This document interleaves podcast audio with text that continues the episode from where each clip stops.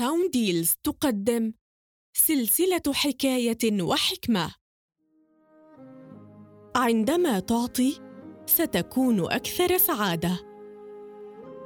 يحكى أن شيخاً عالماً كان يمشي مع أحد تلاميذه بين الحقول.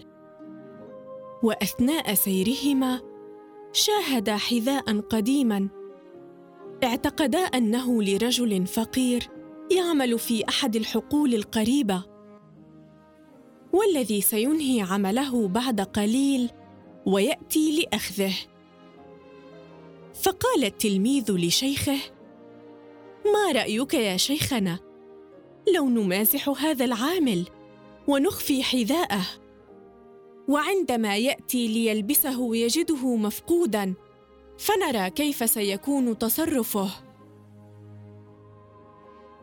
فأجابه الشيخ الحكيم وقال يجب أن لا نسلي أنفسنا بأحزان الآخرين ولكن أنت يا بني غني ويمكن أن تجلب السعادة لنفسك ولذلك الفقير بأن تضع قطعا نقدية داخل حذائه وتختبئ لتشاهد مدى تأثير ذلك عليه. أعجب التلميذ بالاقتراح ووضع قطعا نقدية في حذاء ذلك العامل.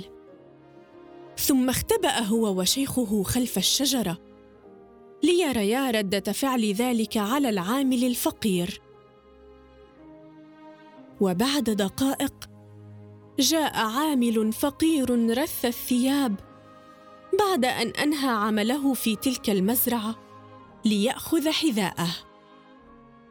وإذا به يتفاجأ عندما وضع قدمه داخل الحذاء بأن هناك شيئا ما بداخله. وعندما أخرج ذلك الشيء وجده نقودا. وقام بفعل الشيء نفسه في الحذاء الآخر ووجد نقودا أيضا.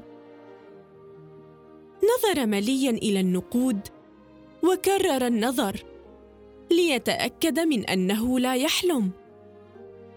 بعدها نظر حوله في كل الاتجاهات ولم يجد أحدا حوله. وضع النقود في جيبه وخر على ركبتيه باكيا. ثم قال بصوت عال يناجي ربه أشكرك يا رب يا من علمت أن زوجتي مريضة وأولادي جياع لا يجدون الخبز فأنقذتني وأولادي من الهلاك.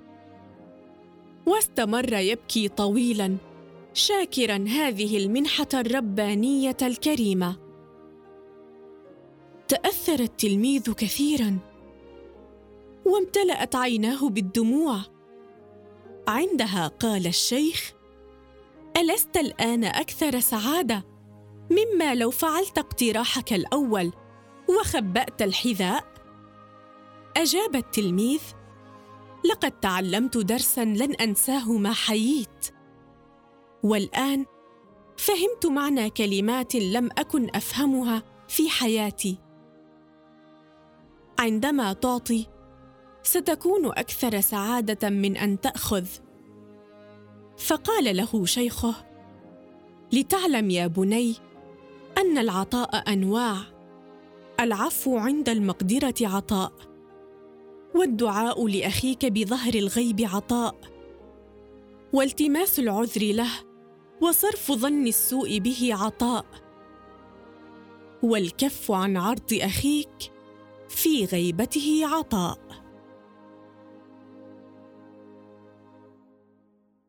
هذه المادة من إنتاج منصة ساونديلز للتعليق الصوتي والمحتوى الرقمي.